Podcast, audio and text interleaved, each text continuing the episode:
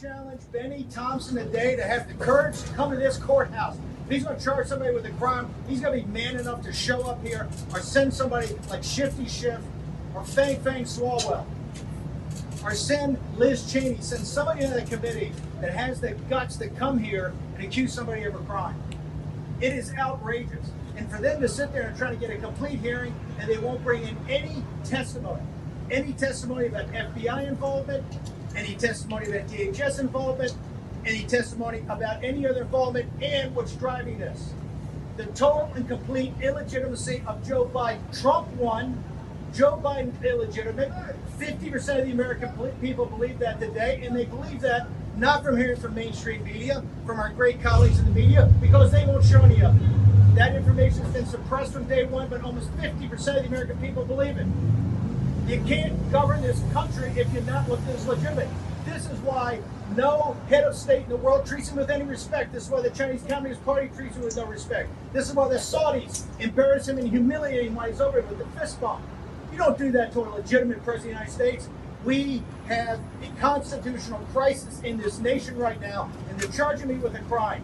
Have the guts and the courage, the guts and the courage to show up here and say exactly why it's a crime. Benny Thompson is a total, absolute disgrace, and this show trial they're running is a disgrace. And I will promise you one thing.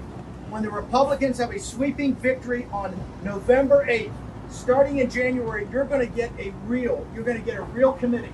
You're going to get a real committee with a ranking member who will be a Democrat. You will have a minority council that will be a Democrat. And this will be run appropriately, and the American people will get the full story. I got to tell you, I'm totally so ashamed of the Congress today for not for sending staffers over here to try to sell their case. They should be here, the senior people on the committee. Stephen K. Bannon. There you have it, folks. Cutting a fiery promo, right? We call that going full Irish, full honey badger. Stephen K. Bannon outside of his courtroom yesterday, where I was able to take part in that. We're going to get a new update on that right here very soon. But today is the twentieth of July, year of our Lord, twenty twenty-two. You're here in the war room. I'm Jack Posobiec, the host of Human Events Daily, a podcast for people that don't like podcasts that you can go and listen to, powered by Turning Point U S A. But I'm in as Stephen K. Bannon is facing off against the regime in his show trial just down the street, the Prettyman Federal Courthouse, where he's facing off against them. But the world does not stop spinning. The E U just announced a fifteen percent target for gas consumption cuts. They're cutting fifteen percent on gas. The United States uh, energy companies warning that we do not have the capacity to build new wells for the end of twenty-two because of the Biden green agenda. Wall Street Journal, front page of the Wall Street Journal today. Biden's Saudi Arabia visit was worse than an embarrassment. You've got water cops now that are patrolling Los Angeles in the middle of a drought. And all the way over in Aspen, two thousand miles away from the White House, the Aspen Security Forum has been kicked off. Secretary Mayorkas is leading this. You got the head of the C I A, you got the head of Homeland Security, the heads of all the intelligence agencies. That's the real government over there. The thing that you see, the theatrics every day at the at the White House, propping up this this corpse, telling us that he's the president, the leader of the free world, that's a show. That's all for show. The guy can't even sit up right on a bike. They put it on Google Maps now. It's Brandon falls. You think that's the leader? No. Go see what's going on in Aspen. You need to understand that's the people who are really running this country directly into the ground, whether it's on energy or whether it's on security, because we can't have police officers, hundreds of officers and agents in a schoolhouse with a crazed gunman in Uvalde. Can't do anything. But at least, thank God, thank God that in Indiana, right, just outside of Indianapolis, and the police just put out the report on this, you've got a Midwesterner, a twenty-two-year-old who was shopping with his girlfriend, saw someone come in with a long rifle, take aim, start shooting people, and in fifteen seconds, he pulled out his constitutionally protected concealed carry nine millimeter Glock, sent ten rounds downrange, eight of which found purchase, neutralized the threat The police just re, they actually came out and edited their statement. It wasn't two minutes, it was fifteen seconds. He ended the threat in fifteen seconds from a distance of forty to fifty yards across a food court. That's the America I want to be in. That's real America versus Biden's America right there. Real America versus modern America. Which side do you want to be on? But we have to talk about Biden's America, and we have to talk about the regime cracking down on Stephen K. Bannon, and who better than the person that's running the podcast that is shooting up the charts. It's called The Trial of Steve Bannon. The Post Millennial is producing it, but I want to bring in now Viva Fry, who has really been just killing this every night. Great recaps, going through all the legal analysis. He's been written up, and Newsweek is going after him for this. But I want to bring in Viva. What is the latest that we're hearing from the court? What happened yesterday? Break it down. So yesterday was supposed to be finalizing jury selection and then kicking off with opening arguments or opening statements. There was a slight hiccup in the morning in that there was something called a motion in limine, which is like a pretrial motion. You argue it not in the presence of the jury because it pertains to evidence. So you can't debate evidence in front of the jury if the question is whether or not the jury gets to see that evidence. It was a debate around correspondence between the committee, the January sixth committee, and Stephen Bannon's Uh, attorneys, specifically as relates to his subpoena, his invocation of executive privilege and thus refusal to comply with it, and some back and forths as to what might be conceived as attempting to accommodate, resolve the issue, resolve the debate as to whether or not Bannon benefited from executive privilege and could be compelled to testify uh, on what dates, what documents he'd have to produce by what dates. The prosecutor wanted to admit this uh, exchange, these these letters between the committee and Bannon's lawyers. But last week, Judge Nichols uh, limited Bannon's defense, as we as we all know now, by limiting Bannon's ability to argue executive privilege, the invalidity of the formation of the committee itself, and reliance on professional advice and old Office of Legal Counsel memos on executive privilege. So the judge says, prosecution, you're wanting to admit these correspondence, which speak to the executive privilege that I, pursuant to a motion that you brought a while back, have deprived Bannon of invoking. And then they're going back and forth whether or not they redact the executive privilege portions out of this correspondence. I presume well, Bannon. Let me yeah. Let me let me just drill down on that for the audience very quickly. So this is the question of executive privilege. And we had Mike Davis on yesterday who was breaking this down for us. This is the idea that the that the executive, the head of the executive branch, right, that is the president of the United States, he has privilege to be able to discuss his or deliberate, right, with his advisors and keep that private from the machinations of the legislature, because otherwise you would have a legislature that was constantly bogging down the executive with subpoenas and requests for all sorts of things if you had a divided government, uh, where which we might be, by the way, getting to, uh, we probably will be getting to this November if Richard Barris's numbers are right. And so invoking executive privilege was something that the judge had already ruled that Bannon could not use as a defense, and yet the prosecution is now trying to bring in a letter which includes evidence of the invoking of executive privilege. I- exactly. And now the executive privilege has to do with the separation of powers, in that you don't want the legislative branch investigating the executive branch, because then you have one branch usurping or, you know, taking more power over another, as opposed to three ways of government spreading the tasks equally or the obligations equally. Um, but yeah, so that's it. The prosecution wanted to bring in this exchange. And they're debating on the admissibility of the exchange because the exchange, uh, you know, contains back and forth about executive privilege. And the idea was that if it's admitted, well, then Bannon can't invoke the executive privilege defense. And then it might look like he just raised it uh, willy-nilly or flippantly in the correspondence and never intended uh, it to be a serious defense. And then they discuss, you know, whether or not we redact it and then submit redacted correspondence, which might look even more suspicious to a jury who sees redacted correspondence Uh, between uh, between Bannon and the committee, or Bannon's counsel and the committee. And so the judge got mad at both parties to some extent, because the prosecution didn't want Bannon invoking executive privilege, but now wants to admit evidence that might open the door to Bannon being able to cross-examine or testify on executive privilege as raised and as detailed in that correspondence. Uh, the judge, uh, then what happened? Bannon said, "Let's we want to we want to uh, delay the trial by thirty days." To, to which the judge said, we've already started impaneling, we, we've already started jury selection. We're well into it. We're not putting this off another thirty days or undoing the work that's been done as relates to these jury members. I right, might because, contemplate. Because if if he's opening the door, right, if he's opening the door to executive privilege, then certainly you'd want to be able to ha- to put, to mount an effective defense of that argument. You want to have experts, potentially witnesses, maybe bring one of the lawyers in who explains that he can say, yes, I, I explained to Mister Bannon what executive privilege is, et cetera, et cetera. You can't just do that on the fly. Well, exactly. You've planned around the trial as it has been uh, limited or set out by the judge. Uh, but and if you start opening the doors to certain defenses that had hitherto been denied, it changes your strategy. It changes your witness list. It changes everything. But the judge has already denied two requests for postponement. He's not going to grant the third one now that jury selection is already underway. Whether or not right. it opens the door to Bannon raising this now, either in cross-examination or defense, there are people who hypothesize that Bannon wanted to keep the executive privilege argument solely as a legal argument for appeals. And if you subject it or submit it to the jury, uh, the appeals of a determination of fact by the jury on executive privilege is a little tougher to overcome than a question of law on executive privilege itself. So from what I understand, that might be the reason why Bannon didn't even want this door to get open in the first place. Preserve the argument for appeal on executive privilege and don't submit it to the jury. Uh, but as it is now, it looks like the door has been opened. And in, in opening statements from the prosecution, they're mentioning executive privilege.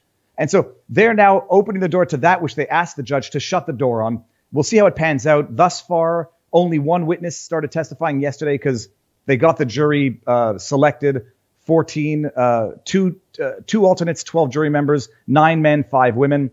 They only got to the first witness at like three thirty in the afternoon. That's the lawyer for the committee. No actual committee member as of yet. We'll see what happens. Um, but that's that's the latest of it as of today. And it, it's interesting. It's well, procedurally so, so fascinating. That part, I was just going to say that part. So that that's when I actually was able to attend the courtroom. So we finished this show, finished my show, head over, headed over to the courtroom, um, was able to sit in during the beginning of that witness. And I believe she's going to be going in. It's the actual chief counsel for the January sixth committee. She was there with her staff. Oh, you should have seen them eyeing me up outside the courtroom, by the way. I said, I'll see you in January. But you know, we're we're sitting there and and she's going through, as you say, she's going through the process, explaining what a subpoena is, explaining. But then when she gets to the portion of why they subpoenaed Bannon, that's the part where it becomes solely political. And she says, we have indications that Bannon played a role in the attack on the Capitol itself, he, that he may have played a role in inciting this horrible domestic terrorist attack. And they use that word, that phrase over and over in the courtroom, domestic terrorist attack, domestic terrorist attack. They're talking about January sixth as if it was Pearl Harbor or nine eleven, something on this level. And and she's looking, right, she's very well trained, and I can say this because I was there, she's she knows to look, turn, look at the jury as she's stating those words. The, the funny thing is, is she'll learn from the Amber Heard trial. But the thing is this, she's preaching to the choir, so she doesn't need to try to convince the jury of much in this. Amber Heard, you know, during her trial, when she looked over to the jury, it looked insincere. In this case, it doesn't even matter. But the dom- an act of domestic terrorism, we have to appreciate what an abuse of language that is. This was January sixth. People get angry at me because I say, look, we have to accept it was a violent protest. There were certain sections where, you know, people were let in and just parading through and not doing anything. There were other sections where there was violence. There were pepper spraying, you know, police officers. They were breaking windows. It got out of control in certain areas. Whether or not the violence characterized the January sixth events, you can debate about that. What you cannot debate about is that it was not an act of domestic terrorism. And to to yeah, use so that hey, terminology. Hey, people, we've got- Yeah, go for it. We've got just one minute, one minute left. Going to get you to wrap up and then let us know where people can go, because I know there's so much more of your analysis that everyone wants to get through as it looks like this trial is dragging out through the week and maybe beyond. Well, it is going longer than I thought it might have gone, but we'll see. Things can wrap up quickly. Um, so as of today, we're going to continue with witnesses. Prosecution is going to present its case and, and we'll see where it goes. I don't know what the witness list is. I've been doing daily live streams on this on my YouTube and Rumble channel, Viva Fry. Uh, there's some exclusive stuff on viva barnes law dot locals dot com. Robert Barnes and I talk about it every week on Sunday. We'll do the recap. And uh, I'm doing the ex- exclusive daily analysis recap for the post-millennial. So you can check that out. Well, that's something I think is going to stand the test of time. Years from now, people will look back at your work and see this was the opposition crackdown. That will be able to be an evergreen product. And I commend you for your service and commend you for putting that together, sir. 'Cause we're taking down the C C P. Spread the word all through Hong Kong. We will fight till they're up.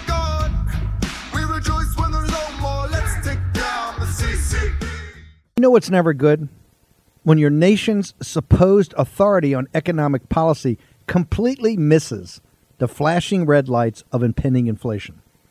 Now, Treasury Secretary Janet Yellen has finally admitted, quote, there's been an unanticipated and large shocks to the economy that have boosted energy and food prices and supply bottlenecks that affected our economy badly that I didn't at the time fully understand, end quote.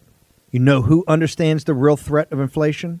People who invested in gold and silver with Birch Gold Group. They're protecting their savings from a highly turbulent economy by diversifying their four oh one k or I R A into gold, physical gold.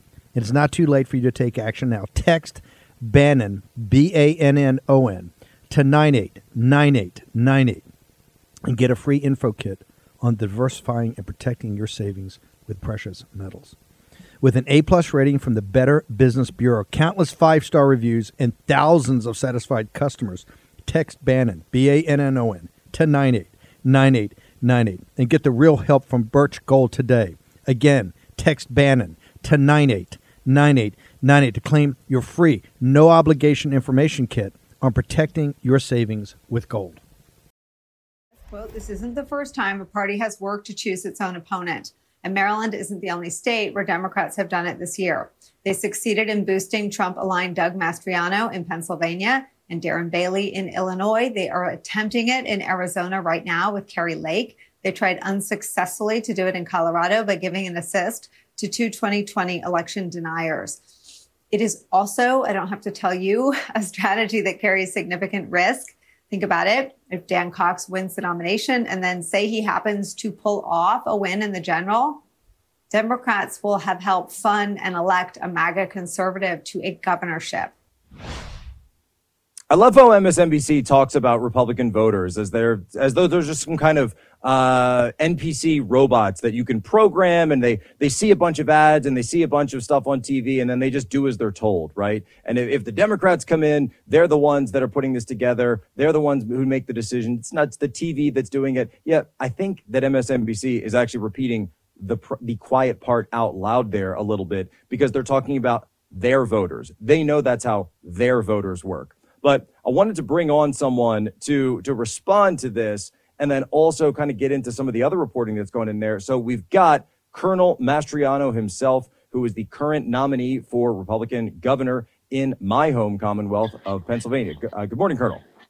Thank you for having me on. And just to correct the record, you know, nobody that I know of, including myself, is denied the, the election happened. So these little cute buzz phrases that that young lady, I'm, she, I'm sure she's not a journalist, did not go to school for, I'm sure she uh, probably majored in gender studies. Uh, we did not deny that there was an election. There is no election denying, but we do have questions. There's a big difference. Oh, one hundred percent. No, but I, I do need to ask you about the serious question here, Colonel. Is it true that you only won because of Democrats and because of Democrat spending? Is that how it happened? Hell no. I worked my ass off across the state here with my wife, my wife, Rebby. We've been running across the Commonwealth for two years. Uh, we, we've touched about thirty thousand hands, talked to many, many thousand more people. Uh, we had this election run, one actually last year when the polling polling began last May, and I was always ahead. And, and my lead would just continuously grow. For the idea that uh, a few bit of uh, Democrat ads had anything to help me win the election, that's complete rhino Democrat nonsense. Or it doesn't seem to make sense to me because, as I said, you know, Pennsylvania, that's that's my home, right? Um, I'm from just uh, obviously the wrong part of the state, right? Just outside Philadelphia. But, um, you know, looking at the the polls that I saw, talking to people from back home, we always knew that you were the the, the favorite going into it. Um, there was a contested primary, but it was never a situation where anybody really came up over you as the head of the polls. And we saw that your work with uh, so many churches, by the way, across the state of Pennsylvania that I don't think people realize. And also your just ability to be out there and be a voice for so many people in the western part of the state, so many people in the T um, that I think really acclimated to your message. It, it just made so much sense to me. So going forward, though, I saw that Politico has a big headline up just all about you. And it says that Democrats, though, may have got more than they bargained for, because just in the same way that people were accusing Democrats of supporting Trump in fifteen and sixteen and blowing him up and making him the nominee, that it looks like you are actually in more of a horse race than they expected and potentially could defeat, and in my attention, and my, as if I have any estimation, will defeat Josh Shapiro for the governor's mansion this fall in November. So tell me, what do you think about the new coverage? Uh, well, you know, first off, we're, we're going to smoke Josh Shapiro like a bad cigar. There was no point in the previous Pennsylvania gubernatorial race that Wagner was in that he was ever within striking distance or equal to him. He was always double points ahead. I come at, and you know this for a fact, I had a tough primary. I had nine people on the ballot, uh, a bunch of which decided it was a good idea to, to, to attack me with negative ads, violating, of course, Ronald Reagan's eleventh commandment, thou shalt not speak ill of a Republican. And uh, I smoked it. I, I won fifty-five of sixty-seven counties. In the twelve counties I didn't get, I came in second. I mean, it was the entire western and middle part of the state was red. I got all the southeast except the home counties and two candidates, and a good chunk of the northeast. That was a win that we did on our own. The Democrats, they get no credit for that. Trump won without their help in twenty sixteen. Uh, the idea that they want to insert themselves as some kind of kingmakers here is ridiculous because they're very poor at choosing. Well, so let's let's talk a little bit about that, because we do know that obviously you've got the primary, but November is coming faster than I think a lot of people expect, because, you know, the summer things get quiet. Then by the time fall rolls around, it's September, October, boom, that's a shootout straight to November. The question on everybody's mind, I believe, certainly for this audience, the War Room audience, and if Steve were here right now, he'd be asking the same exact question, is voter integrity. What can be done between now and November for the current election that you are in to preserve that idea of voter integrity and fight back against some of these issues that we've brought up in the past? Yeah, and there's a lot to be had still. And with a Democrat governor who vetoed, for instance, my uh, election uh, protection bill, he vetoed it just hours away. That would automatically become a, you know, bill. I'm like, thanks a lot, pal. I just thought maybe he was going to let it come in. It was a good bill. Make sure that the integrity and the uh, transparency is there. Uh, we made minor steps, though. I mean, is it enough? I think so. Uh, Zuck, Zuck bucks are out, and that was that was the thing the Democrats used really in twenty twenty to get out the vote. It wasn't about, you know, voting integrity for them. It was just drumming out people and setting up uh, those boxes outside, the drop boxes, which is not in our Constitution, not in our law. And uh, but they so they're going to have trouble funding that. Uh, a few other minor issues we tweaked here and there, but we're going to have to have eyeballs in all the uh, election stations. Uh, we're going to I need twenty thousand poll watchers to cover the state. So if people are inter- interested, instead of complaining, go to Doug For Gov dot com and sign up to be a volunteer and be a poll watcher. twenty thousand poll watchers, every single polling station. The banning, by the way, of Zuckerbucks in the state of Pennsylvania, in the Commonwealth, I think that's huge. I think that's a buried lead that a lot of people are missing for Pennsylvania. That's magnificent. But of course, your campaign is going to need more fight. You're going to need boots on the ground. You're going to need funding. You're going to need more help. And so um, you mentioned that that's the website. Now, what are some of the trends that I can ask you? I had Kerry Lake on yesterday. We were talking about some of the trends in Arizona, because I've seen some reporting that shows flipping, actual party flipping in some of those suburban collar counties of Philadelphia, possibly some other ones, at a rate that we haven't seen in twenty plus years. And the suburbs seem like the registration rates are flipping from D to R. Are you seeing these trends as well in oh the gosh. data that your that your campaign yeah. is sending to you? And, and how are you going to capitalize on that? Both on data, and uh, we, we already have uh, thousands of people out in the field there knocking on doors and what have you. And uh, we're flipping people. We flipped people in February during the petition drive to get me on the ballot. We needed two thousand signatures. My people collected twenty-nine thousand, a record Republican signatures. And in there were thousands of Democrats and, and independents that switch party were a closed primary. Uh, now people don't even need to switch parties to vote for me, but they're, they're so disgusted because the media, of course, they, they all have their little cute talking point from little Josh Shapiro, and, and, and th- that he's a train wreck. I mean, he's he likes to say, I'm the senior law enforcement official of the state. How's crime under Josh? He gets an F. He's failed us. But on that side there, uh, people are leaving his party left and right now. I'm seeing huge trends with the Latino population, which is, which is following solidly with me. Uh, we're seeing independents break almost sixty percent for Doug Mastriano. And with those kind of trends and suburban females, uh, thirties and sixties, uh, outside of Philly, one of the things Yonkin had down in D C area, uh, we got them. And so we're going to work hard to maintain people's trust, but they know I'm all about freedom. You know, these cute little talking points about him, he's being far. Well, no, actually, I'm pretty mainstream, pretty level-headed, and actually fairly moderate overall. And uh, my goal is just to reopen the state and turn power back to the people where it belongs. The same thing that, that every veteran like you and me fought for. Well, I think that's right. What are some of the, of the other weaknesses that you might see as Josh Shapiro? Because I look, I remember uh, Josh when he was the state rep. I remember he was the county commissioner from Montgomery County, uh, where my family lives. And he's a formidable guy. He's been he's been looking at this for a long time. He's wanted this governor's mansion. What do you see as his potential weaknesses and vulnerabilities going into November? Well, I mean, I'm going to de- deflect here to his pom-pom girls in the in the Philadelphia Inquirer, who just who just adore him. There's reporters there just, I mean, just make crap up to protect him. And uh, they actually wrote an article a few months back. They're like, oh, crap, Josh has never been vetted. He's never had a hard challenger in any race. Well, he's meeting his demise right now in the form of Doug Mastriano, a retired Army colonel, served my country all my life. I'm not a petulant little rich kid as he is. He he has such a rough time in his own party. Because we heard a lot, a lot about the nine rhinos, you know, coming out, you know, against Mastriano. But what you don't know, and I like, I like to be underestimated, as I was in the primary, so I will be in the general.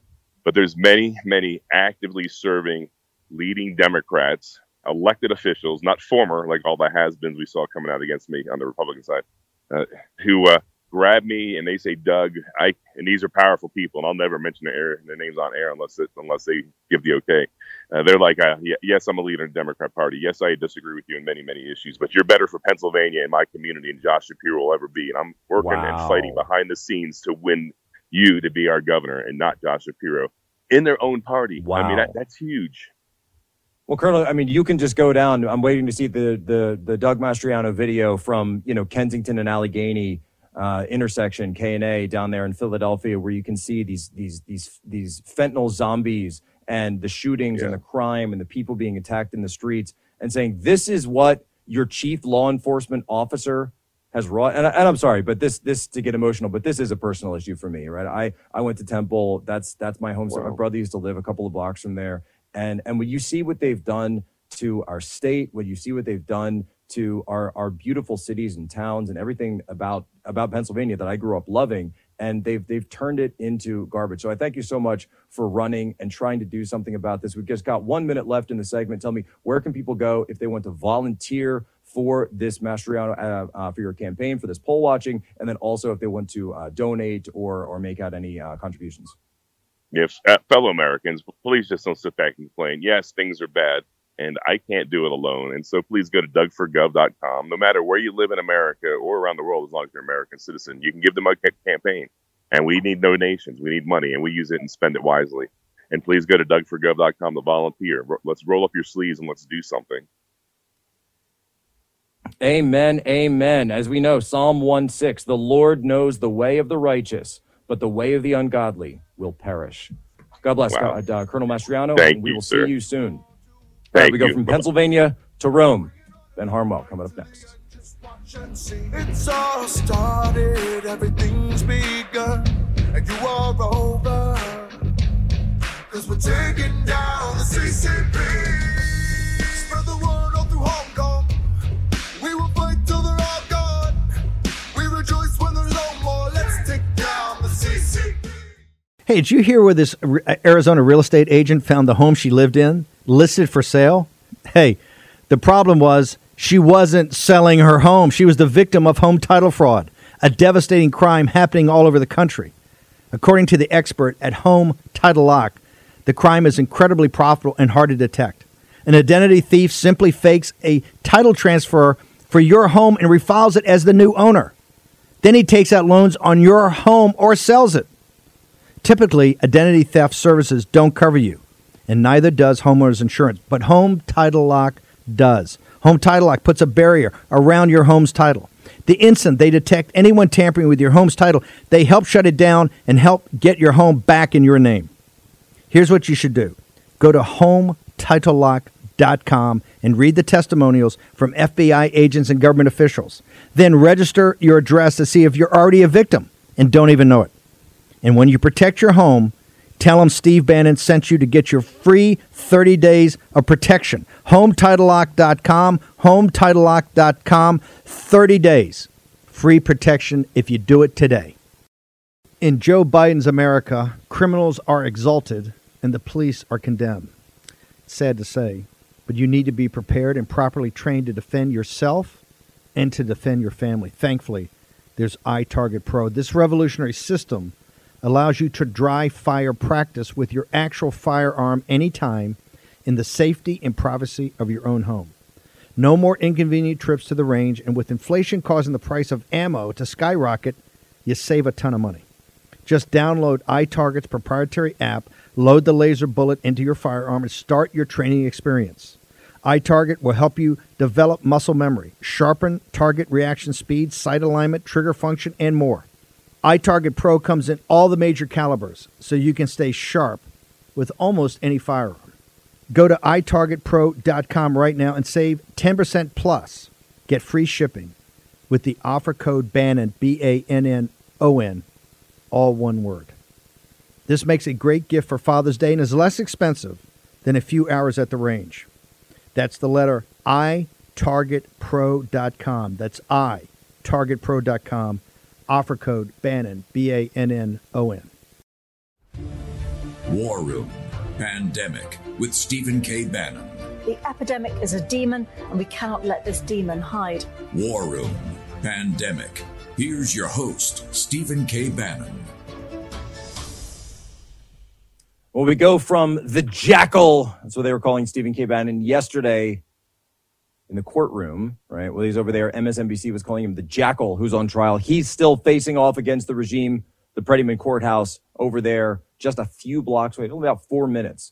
I drove there after the show yesterday, four minutes from here where I sit. Jack Posobiec guest hosting as Stephen K. Bannon is facing off against the regime directly, directly. And we're going to get some updates from the courtroom as they roll in. Of course, the great Viva Fry is also doing his podcast, The Trial of Steve Bannon. You can get that Apple, Spotify, wherever you get your podcasts. Go check that out for a quick twenty, twenty-five minute recap every evening. But then also make sure that you go my pillow dot com. Promo code War Room. If you want to support us, if you want to support the work the War Room's doing, if you want to keep the lights on, if you want to keep these produced, the crack producing team here at at, uh, at War Room, one of the best teams that I've ever worked with, right? Go to my pillow dot com. You use promo code War Room. You can go set up. If you want to upgrade your sleep system, if you want to upgrade your bed, you want to upgrade your sheets, that's where you go. You get the deals, the flash sales, they're in right now, and also support the armor-piercing shell of Mike Lindell, who is one of the people who told us ten years ago, we played the clip ten years, do we still have that clip? We had, the, had the clip ten years ago of Mike Lindell, where he was talking about China coming in and buying up our cotton fields. Mike Lindell, one of the people, and, and he's on with Don Imus right there, and Imus totally blows over it and says, and, you know, starts asking him some other question, blows over it, and Mike Lindell said specifically, the C C P is buying up our farmland. We need to do something about this. This is a huge problem. Now, I'm also checking to see, by the way, do we have any updates from baby A J, who's been watching all week? He's been saying data as he looks up at the screen. We're going to getting uh, Harnwell on in Rome now. We have, oh, we do with the Lindell? Yeah. Yeah, let's let's go back. Let's go back and remind everybody what Mike Lindell warned us about ten years ago, China buying our farmland. Play the clip. I do all my own manufacturing. We went from forty employees to three hundred sixty in the last three months. Who do you hire now, Bernie, to tell me? What was that? What the kinds of people you hire? We hire every, we put every, every, you know, people that are have, that have problems. I got a foundation now that I used to be a, an addict too, a drug addict. What and, kind of drugs? Uh, crack cocaine. Oh, yeah. oh crack. Huh? Crack, yeah. So I've got a. You know, I stopped doing cocaine before they invented crack. Cause yeah, it's a, it's a two, it's two different drugs. Cocaine yeah. is way different than crack. Yeah, I know. You change you change the molecular structure or whatever. Right. And uh, my foundation's actually going to help the unreachable. You know, to reach out. So you can so you get the addicts and so on to make your pillows. Yeah, we have the ones that you know we got you know addict. We'll hire, you know. We hire people to help them too, to give them yeah. jobs and to get them, you know, back on their feet. And, and, uh, everyone in my company has a pillow. So they believe in the product. They believe where we're going. And, uh, what a great story. Yeah. And now we're going to buy up, uh, I want to start buying the cotton fields because China's buying our cotton fields and taking our cotton from us. And there it is right there at the end. And Imus just, you know, the late great Don Imus just rolls right past it. China buying up our farmland. There was a story that we've been digging into over at Human Events Daily, my podcast, where we were talking about this retired P L A general who has purchased up one hundred forty thousand acres of farmland just outside Laughlin Air Force Base on the U S southern border in Texas. Why do we allow this as a country? Why do we allow this as the kind of country where anyone can come in, purchase whatever they want? And there's a difference, by the way, and Blake Masters was talking about this. There's a difference between someone, if you're Chinese American and you want to purchase something, you want to purchase the land, that's one thing, right? If you're part of the Lao Beijing, if you've come over here, right, if you've decided to make your life in America and you're trying to purchase a home, that's fine, right? You want to build a farm, for example, if you want to get into farming, which would be great, by the way, because we need more farmers in general, right? If you eat, thank a farmer, by the way. And if you're eating, and if you're eating cheaply, thank a trucker. If you're eating from the shopping market, thank a trucker. But when you go down, and if you're a Chinese national who's connected to the C C P, and then we allow these people to come into our country to purchase whatever we want in the name of what? Increasing our G D P, increasing our economy? No. We need to put the needs of the American people first, and we need to get serious about our southern border. Because do you think that's what's going on in, do you think Americans could just go and do that in China? Do you think you just go and do that in Russia? No, they're not going to do that. That's why Putin and Xi are working together now. That's why they're down in Tehran, right? Putin, uh, Raisi, and Erdogan meeting in Tehran. Understand what part of the movie we're in. They're holding their meeting because they are setting up the new axis of the world island. They did this, and understand, by the way, and we're going to talk about this, Ben, when we get him up. They timed this specifically for when, so Biden goes over, and the Wall Street Journal has the story on their front page today. He said it was, they said it was worse than an embarrassment. He goes to Saudi Arabia, hat in hand, prostrates himself, prostrates the United States of America. The leader of the free world. This guy isn't even leader of a free free refill. He's not even the leader of the free lunch. And he wants to call himself the leader of the free world, dancing around in his theatrics. He does a fist bump, he gets nothing. Meanwhile, Putin goes over, signs a deal with Iran, and signs a deal with Turkey, who, oh, by the way, they're a NATO member. And I thought that NATO was what this was supposed to be all about. That's what the situation was. We go to Harmo. We're getting him up. He's there. I can see him in Rome. I can see him. So we understand what's going on in the world now. This is a situation where you have, as Steve always likes to tell us, we are seeing the collapse of complex systems. It didn't have to be this way. We didn't have to run our country this way. We didn't have to go and be the leader of this globalized network. It goes all the way back to nineteen sixties, nineteen seventies in some cases, where we decided in the post-war era to use our post-war boom from the nineteen fifties to open our borders. We then decided to establish a global economic empire. And the global economic empire was through outsourcing. So we outsourced labor, and in many cases, agricultural labor, to uh, people from Mexico, Central America, coming up across the border. That was the idea, cheap labor, bring it in through the southern border. Then we outsourced our manufacturing where? To Asia, specifically China. After the downfall of the June fourth movement, June fourth, nineteen eighty-nine, Tiananmen Square, we could have knocked over the C C P. We could have done it in a week. But what did Bush do? Bush Senior, by the way, Poppy Bush, he sends over Snowcroft, and they sign a secret agreement with the C C P. And they laid it out. They said, it's probably going to take about a year. We're going to bring you in the W T O. We're going to increase foreign direct investment. That's Western capital that's going into the C C P. You want to know why Detroit like looks like what it does and Shanghai looks what it does? We paid for that. You paid for that. The deplorables paid for that. That's where your capital went. That's where your money went. So we outsourced our capital and our manufacturing and our capital markets to China. And then we outsourced our energy, where? To the Middle East. Because we were pursuing these environmental green dreams, which, oh, by the way, when you go and look, we have the poll here, one percent, one percent of American voters say that climate change is their number one priority going into the twenty twenty-two elections.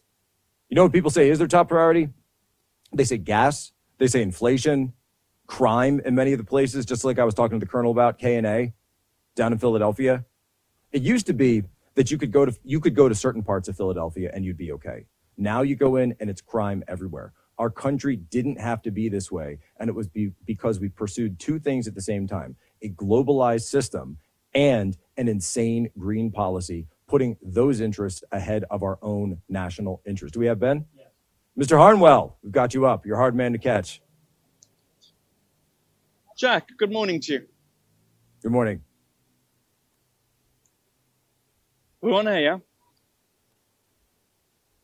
Oh, yes, but yeah, Ben, go ahead. Yeah, we are, we are up. We've got you. You okay. Look good. You look great out there. Your lighting is is so wonderful. Uh, that looks like a beautiful part. Is that is that Piazza Navona? Piazza Navona, very you, good. It's directly in front of me. It's, it's directly in front of. We were just. Uh, well, I was just there. Degrees. Yeah, we were just there yes, with uh, with Tanya Tay. We stayed in Piazza Navona. So I was, I said, you know what? That looks like Piazza Navona a little bit. Tell us what's so going on. What are you reporting? Me. Because we've got this. We've got Draghi. We've got Salvini. Are we seeing the collapse of the Italian government? What's happening? Right. Well, right now, the situation is this. Behind me is the Italian Senate. There was um, the current negotiations are the, the, uh, Draghi has said he will stay. This is the prime minister, if you remember. He's not elected. He's, he's not a member of parliament. He's not a senator. He's simply prime minister by virtue of being named as such by Sergio Mattarella, the president of the Italian Republic.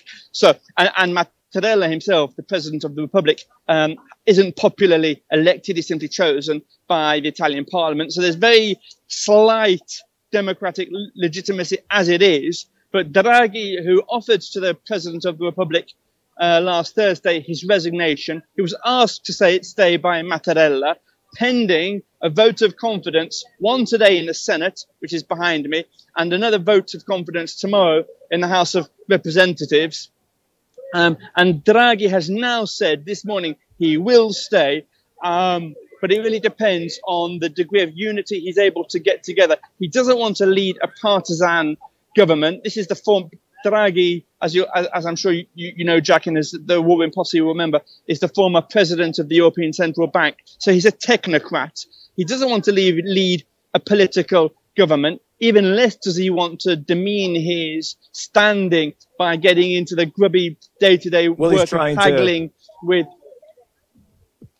no, of as, as haggling say, with the minority the parties for votes. Yes. Precisely. And so he's trying to hold on as much as he can. But all of this chaos has been thrown in because of these, the situation that we see in Eurasia, the situation where with oil, the situation with gas being shut off, maybe twenty percent. We're now seeing that Gazprom is going to send a little bit of their contracts. They're pulling back from the force majeure declaration yesterday a little bit. But we've only got about two minutes left with you, Ben. I wanted to go into because we've seen a statement now just that's just come out. I'm seeing it across the desk here.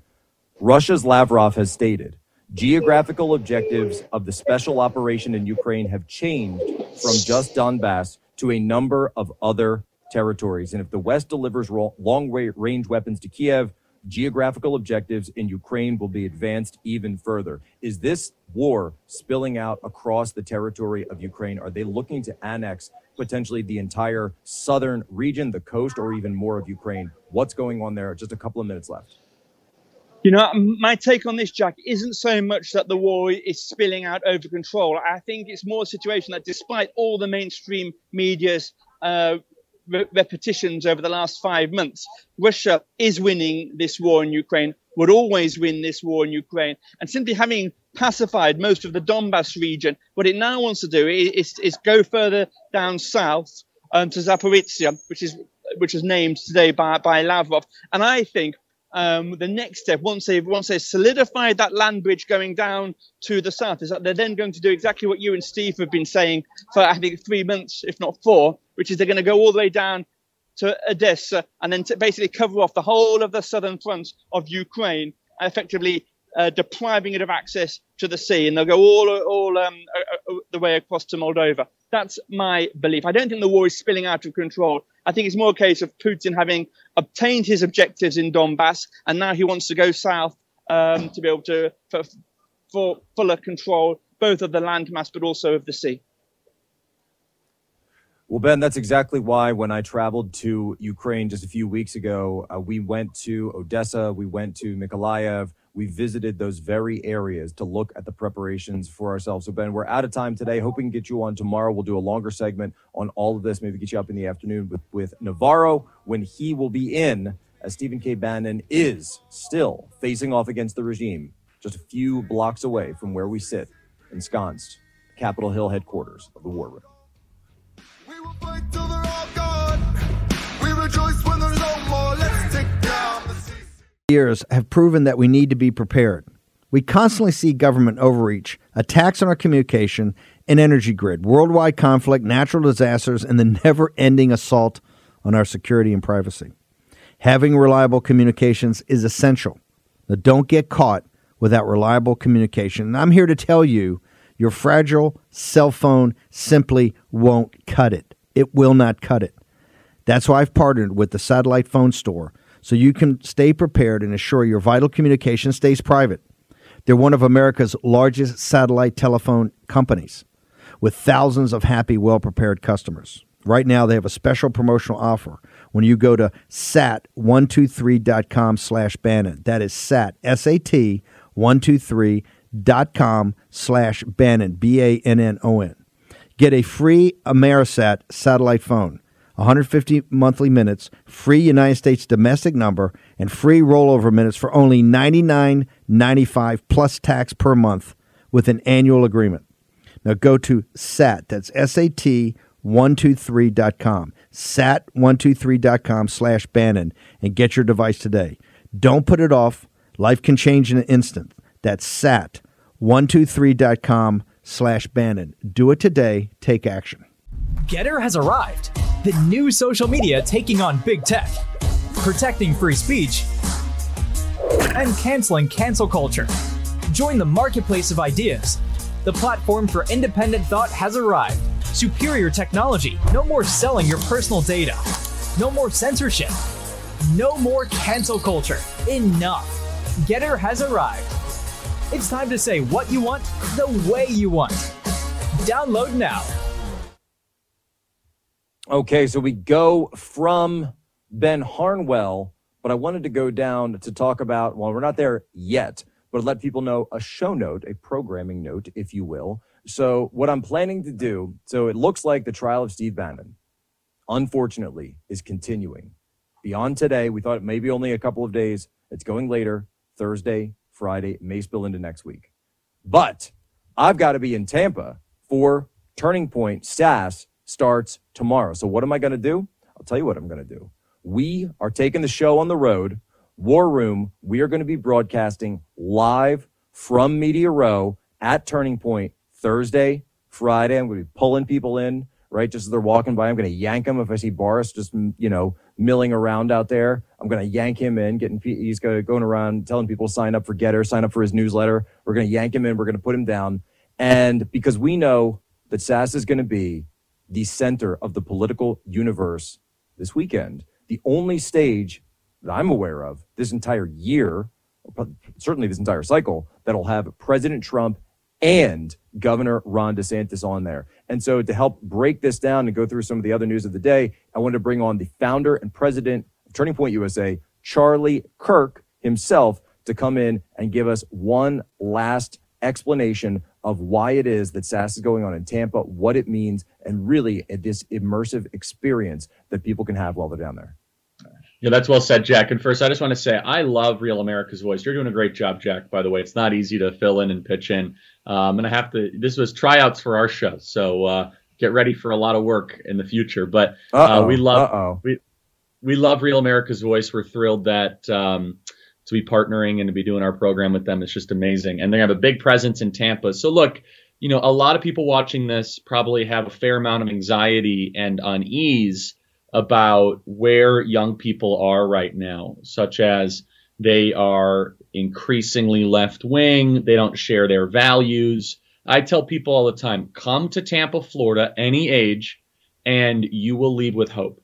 five thousand conservative students from across the country, and we'll have plenty of other, you know, patriots of all ages. But the focus is really students, though, Jack. Our students get the best seating. Our students get the V I P tickets, because we're all about talking about this, not just like an event. Look, there's plenty of events.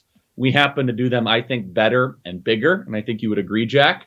But it's not just about the event itself. We look at the Student Action Summit as the beginning stages of a deployment. It's almost like boot camp, where these students come in, they're starting Turning Point U S A chapters, and they will go to high school and college campuses all across the country. They're signing up, by the way, for something that will get them kicked out of class, lose job opportunities, mocked, ridiculed, attacked, sometimes physically, and they're doing so enthusiastically and willing, willingly. And so that's something that we're doing uh, at the Student Action Summit, rallying these students, training them, educating them. If anyone wants to come, as Jack mentioned, we have Ron DeSantis and Donald Trump will be there with Turning Point Action. That will happen on Friday night and Saturday night. There's programming all weekend, Friday, Saturday, Sunday. Greg Gutfeld, Donald Trump Junior, Laura Ingram, Kayleigh McEnany, Josh Hawley, Ted Cruz, Ben Carson, Mike Lee, and that's just touching the surface. So we believe in immersion experiences at Turning Point U S A. We believe that our field program literally is changing the world through our educational uh, programs. Very unique and very important. And if anyone wants to go, it's t p u s a dot com slash s a s, and Real America's Voice is going to have a pretty awesome platform there.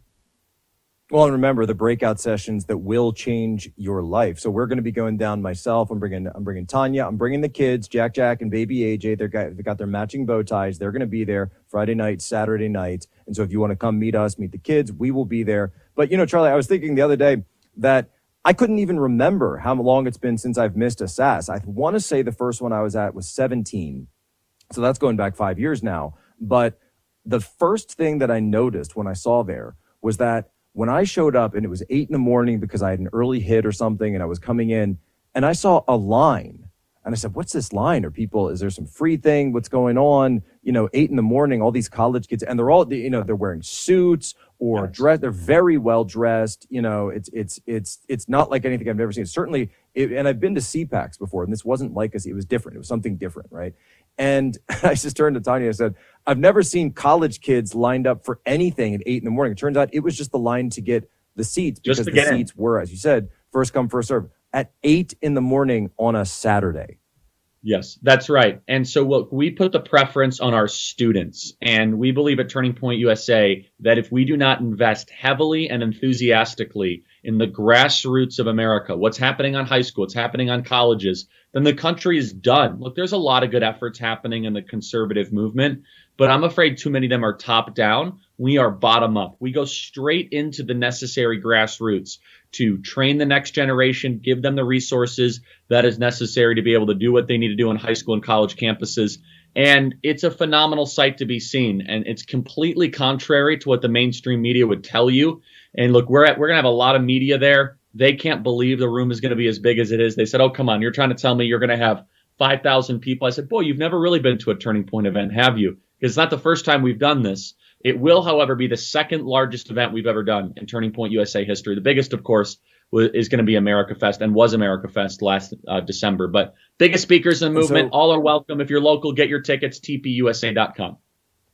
No, it's really a place to be. And and we had you got one minute left, Charlie, and we had Tyler on yesterday. He said that you might even be looking, working with the convention center, perhaps, perhaps expand the space down there at the Tampa Convention Center, because it turns out there's actually That's too right. many people that are requesting tickets to this thing. And so they have to go and expand the parameters, and they have the ability to flex and do that. People don't realize that it's the whole convention center of Tampa yes. becomes an immersive experience. That's right. It's going to be one of the largest events in the history of the conservative movement. And if you don't believe it, see it for yourself. And I never want to hear cynicism again about the future of America, unless you've been to a Turning Point event. If you've been to a Turning Point event and you're still cynical, fine. But people say, oh, Charlie, kids are the worst. They don't. Okay, fine. Come to one of our events for seventy-two hours or even forty-eight hours, and you will see something that will blow your mind. It's the future of America. t p u s a dot com. If you want to come there. Congratulations on the event. Congratulations on everything you've built. We'll see Charlie. Make sure you watch him immediately following the War Room here. Real America's Voice. Coming up next, we've got Cortez. We're going to go through some of these numbers because Joe Biden, this Bidenflation is still coming.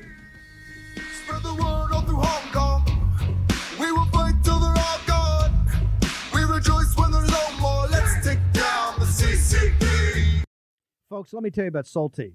It's a company that makes a soft gel supplement rich in antioxidants to help people like you and me keep a healthy heart. While COVID gets all the headlines, it's important to realize that heart disease kills nearly seven hundred thousand Americans every year. Yes, heart disease is the number one killer every year, year in and year out. Heart disease builds over time. Hypertension, high blood pressure, bad cholesterol, diabetes, all of it affects our heart. A healthy heart is key to being energetic as we get older. It is never too early to take care of your heart. You see, heart disease sneaks up on us. You can start in your thirties, and when this happens, you're at serious risk by the time you turn sixty. If you want to take care of your heart and those you care about, please go to war room health dot com. That's war room health dot com. All one word, war room health dot com. Use the code WARROOM at checkout to save sixty-seven percent of your first shipment. That's code WARROOM at checkout to save sixty-seven percent. And do it again. WARROOM Health, all one word, war room health dot com. Go there today. You need, if you're going to be part of the posse, you need a strong heart. You need a lion's heart. How we're going to do that is with Solti. Go there, do it today. Check it out. They put Peter Navarro in leg irons for simply doing his constitutional duty. Now they want to put Peter in prison for standing up for Donald Trump. Please go to Amazon right now and order Taking Back Trump's America to help fund Peter's legal defense. Taking Back Trump's America provides a critical MAGA blueprint to put Trump back in the White House in twenty twenty-four. Buy Taking Back Trump's America on Amazon today. If they can put Peter Navarro in prison, they can come for all of us.